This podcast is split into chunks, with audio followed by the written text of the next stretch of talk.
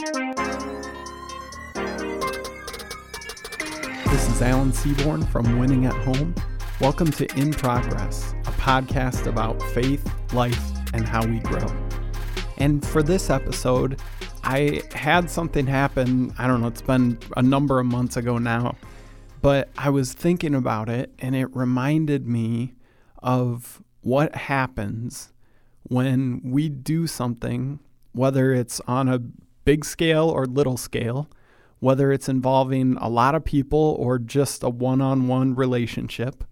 But when we do something with the right intentions and the other person takes it a different way than we meant it, that's a really hurtful moment. And it can make us easily kind of turn inward and decide, oh, well, if that's how it's going to be, then I guess it's just too much work or it's unsafe or it's not worth it for me to keep extending myself, to keep uh, trying on behalf of doing something with good intentions. And so, what I was thinking of is, like I say, a number of months ago, there was something like that, that me and some other people were doing something with good intentions, and there was some pushback from somebody. And so, I was kind of following up with this person that was uh, frustrated and not doing so good and all that, and kind of trying to figure out what was going on. And I texted one of the people that was on, not on my side, but that was with me in doing the thing that was misunderstood. I was kind of giving a little update, and he just texted back and he's like, he's, I think he said, haha, no good deed goes unpunished. And I, I sat with that for a minute and I thought, man, how often does life actually feel that way? Where we're like, man, I, I sort of feel like me trying to do the right thing has, for whatever reason, almost created this. This is overstating it, but almost created this like target for me. So I'm I'm trying to do the right thing and I'm coming at this with the right heart and the right intentions. And then it kind of to whatever degree blows up in my face. And then I find myself wondering like man is it is it really worth it? And I realized I so I think I've been in full-time ministry for close to 10 years or a little over 10 years or somewhere in there. And I know that this isn't the attitude that you're supposed to have, but when I went into ministry, my biggest fear was that people wouldn't change. So I thought, man, what if I spend my time working on messages? What if I spend my time leading small groups or Bible studies? What if I spend my time serving and doing ministry at different places around the community, connecting with people, listening to where they're at and trying to trying to work with them through that? What if I do now you hear this, right? What if I do all this stuff and nothing changes? Nobody has some big breakthrough. Nobody changes their pattern of behavior nobody starts living in a more healthy way. Now, like I say, I, I know that that's not the right way to go into things because, first of all, change isn't up to us, right? We know that God is the one who brings change through His Holy Spirit at work in people's lives. And uh, maybe this is the reason this was kind of on my radar. I'm part of a small uh, group of guys, we go through some uh, some discipleship type of stuff, and we read this week that um, the Holy Spirit's role is to convict and to bring change. And so maybe that's why this idea is so fresh in my mind and why it's really so on my radar because I'm reminded of the times that I try to pull back, right? That control or that responsibility or that um, power, I guess, right? To bring about change. And so I went into ministry with this fear like, man, what if all this is essentially not making an impact? And then the first, I can't remember if I've ever even shared this on the podcast, but one of the first things that I did in in ministry, I was on staff at a church and we were over by Detroit, worked a lot with a homeless shelter in downtown Detroit. And I was living in uh, it was a unique situation because the church had uh, a parsonage where our senior pastor lived, and then the church also had a secondary little place that they had kind of set up to offer like temporary housing for uh, people. They had used it in the past for like people who had had a house fire and needed a place to stay as kind of an emergency shelter kind of a thing. And so when I came on staff, they had me there, and the plan was to use that as kind of a really small scale halfway house. So we worked with this homeless shelter in downtown Detroit, and it was really uh, only had the capacity to do like emergency shelter kind of stuff. And so people could stay there at night, but it wasn't uh, it wasn't set up to do the long term recovery of really trying to get people integrated back into working and and getting kind of back on their feet in a lot of ways. And so what I did in my role at the church here was if there were some guys that were looking to take the next step, that were looking to um, not just have a place to stay at night at this shelter, but to really get back on their feet, to do some discipleship and to do some job training stuff, and um, to do, in, a lot of cases, uh, some drug and alcohol abuse and addiction recovery. These guys would come and stay with me. And it was, like I say, a super small scale halfway house uh, the the most people that ever were in there with me at the same time were two people, because this is just a really intensive thing.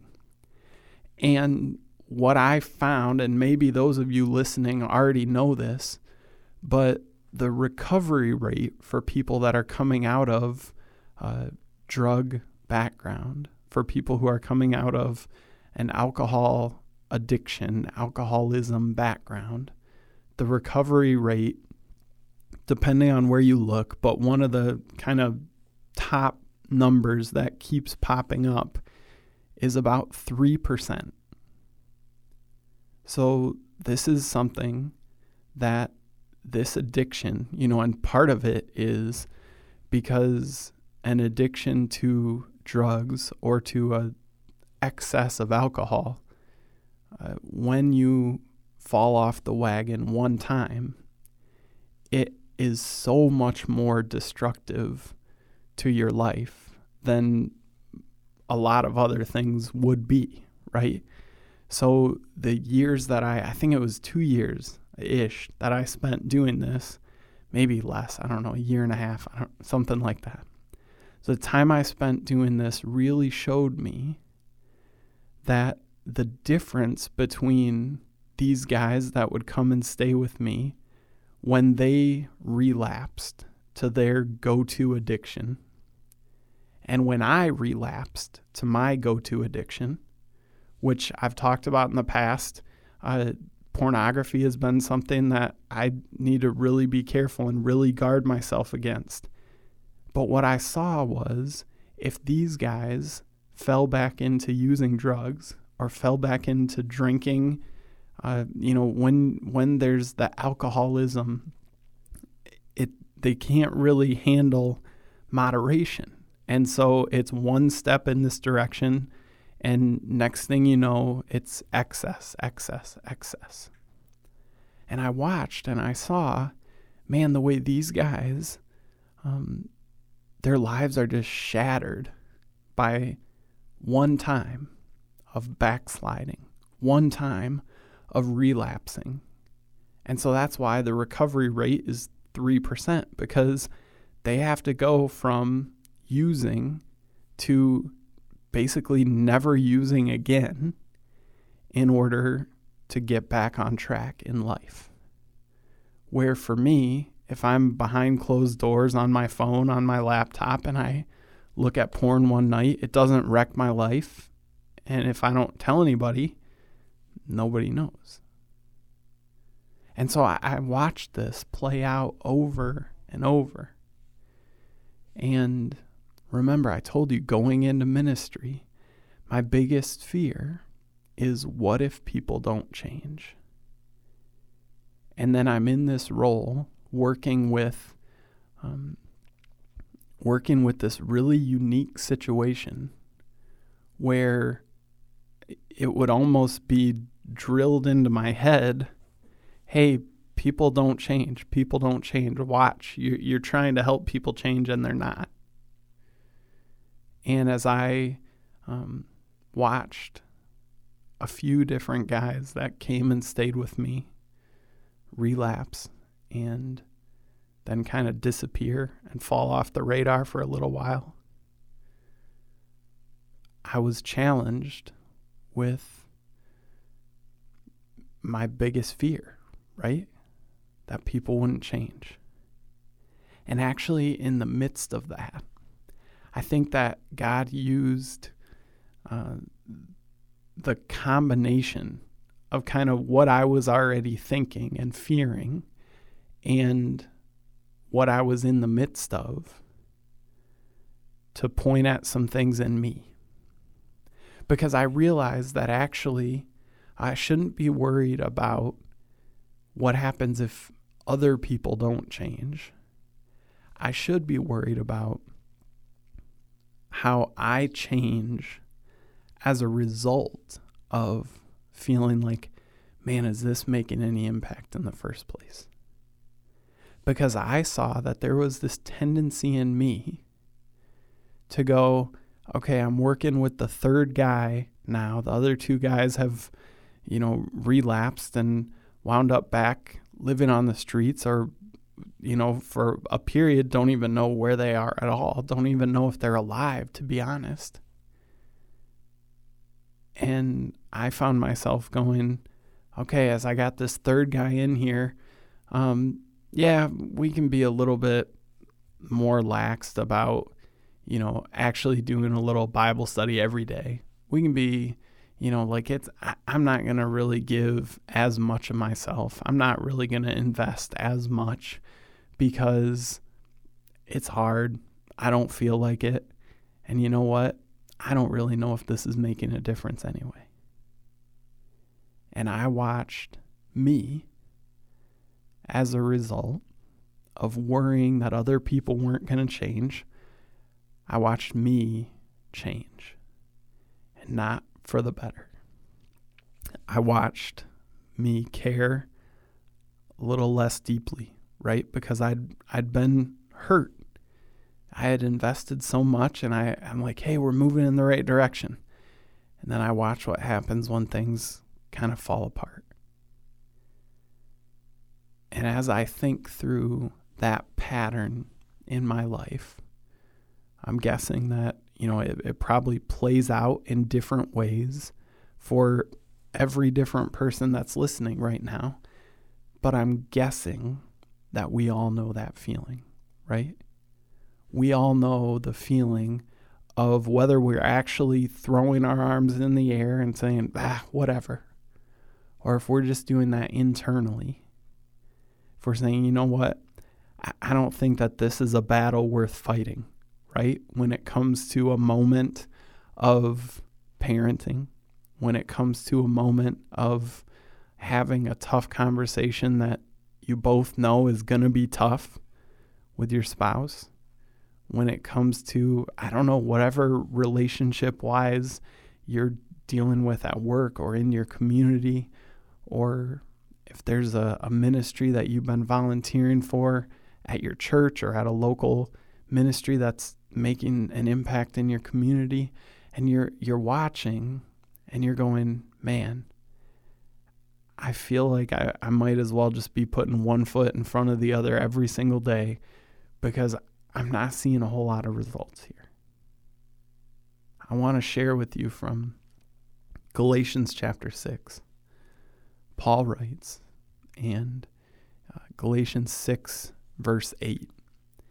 He says, Whoever sows to please their flesh, from the flesh will reap destruction.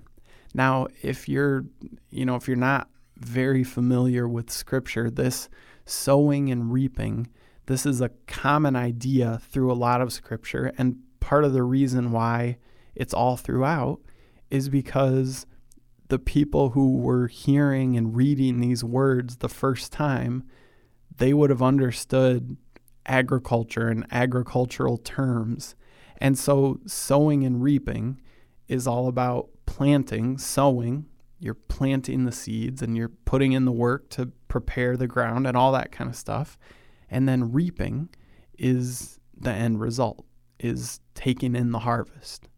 And so Paul's saying, whoever sows, whoever lives life planting the seeds, that's pleasing their flesh. From the flesh, they'll reap, receive the, the harvest at the end. They'll reap destruction. Whoever sows to please the Spirit, from the Spirit will reap eternal life.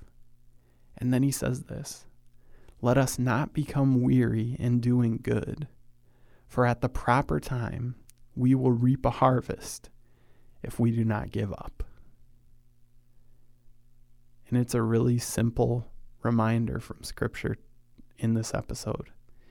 It's a really simple reminder that I've needed a bunch of times throughout my life. And I'm guessing that I'm not the only one. I'm guessing that there are some of us like me right now who are listening and going, yeah, I, I've become a little weary of doing good because you know what? I'm just not seeing the results. You know what? Things aren't happening as quickly as I wanted them to happen, or things aren't happening at all the way that I was hoping they would go. And I'm just getting burned out. I'm just getting tired. I'm just getting overworked. And you know what? I don't know if I really have it in me to keep trying, to keep caring, to keep giving. And Paul starts this idea with this metaphor of reaping and sowing. And I think part of the reason he did it is because there's a gap between planting a seed and getting back the harvest. And he's reminding us don't become weary in doing good. And he says, For at the proper time we will reap a harvest if we do not give up. And I want to encourage and challenge all of us, myself included, that right now we're in the middle of something where we're we're doing our best, right? Where we're really trying to honor God with the way that we're uh, investing in this situation or in this person or in these people. And if we're looking at it and going, man, I'm in the middle right now. I've been doing a lot of planting, I've been doing a lot of sowing, I've been doing a lot of whatever it is that I'm doing. And I just don't know if it's making an impact. Paul's reminding us that if we don't give up, there's going to be a harvest. So don't get worn out. Don't get drained. Don't get run down and say, you know what? I'm throwing in the towel on this because I'm just not seeing any kind of an impact. I'm not seeing that it's making any kind of a difference. He's reminding us that that moment right there is a common human moment, right? Everybody knows what that experience feels like, where you feel like, man, I, might as well just be banging my head up against a brick wall for all the difference that this is making. And he's saying, don't give up. Don't get tired. Don't get worn out. Don't become weary of doing good because it is worth it. And I, I want to echo his words for anyone who's in the middle of something tough right now, where you've been looking around and saying, I don't even know why I'm trying. I don't even know why I care. I don't even know if I can care anymore because this is just beating me down to do things with the right intentions, the right motivations, and to feel like I'm getting smacked down for it, to feel like it's all just blowing up in my face. Don't you think that's how Jesus felt much of his life? As he's teaching, and we've we've talked about it in a, a couple recent episodes, that you know these religious leaders, as Jesus is teaching and healing and changing lives, people are trying to shut him down. People are trying to prove him wrong. People are trying to get him in one of these moments where they can say, Aha, you're not who you said you were. You don't have this authority. You're not a legitimate teacher. All these, they're just trying to shut him down. And what he modeled is something that's so challenging to actually live out.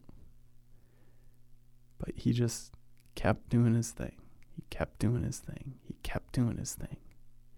He didn't become weary of doing good. And the end result is this beautiful life that we all look back on and are inspired by. The way that, in the face of persecution and unjust arrest and torture and murder, uh, opposition at so many turns from I mean like if you if you take it out of the context of the bigger story some of these moments are almost laughable you know people are getting mad at Jesus because he heals someone on the sabbath people are getting mad because he's bringing restoration and health and wholeness to people and the religious leaders are getting mad at him because of that.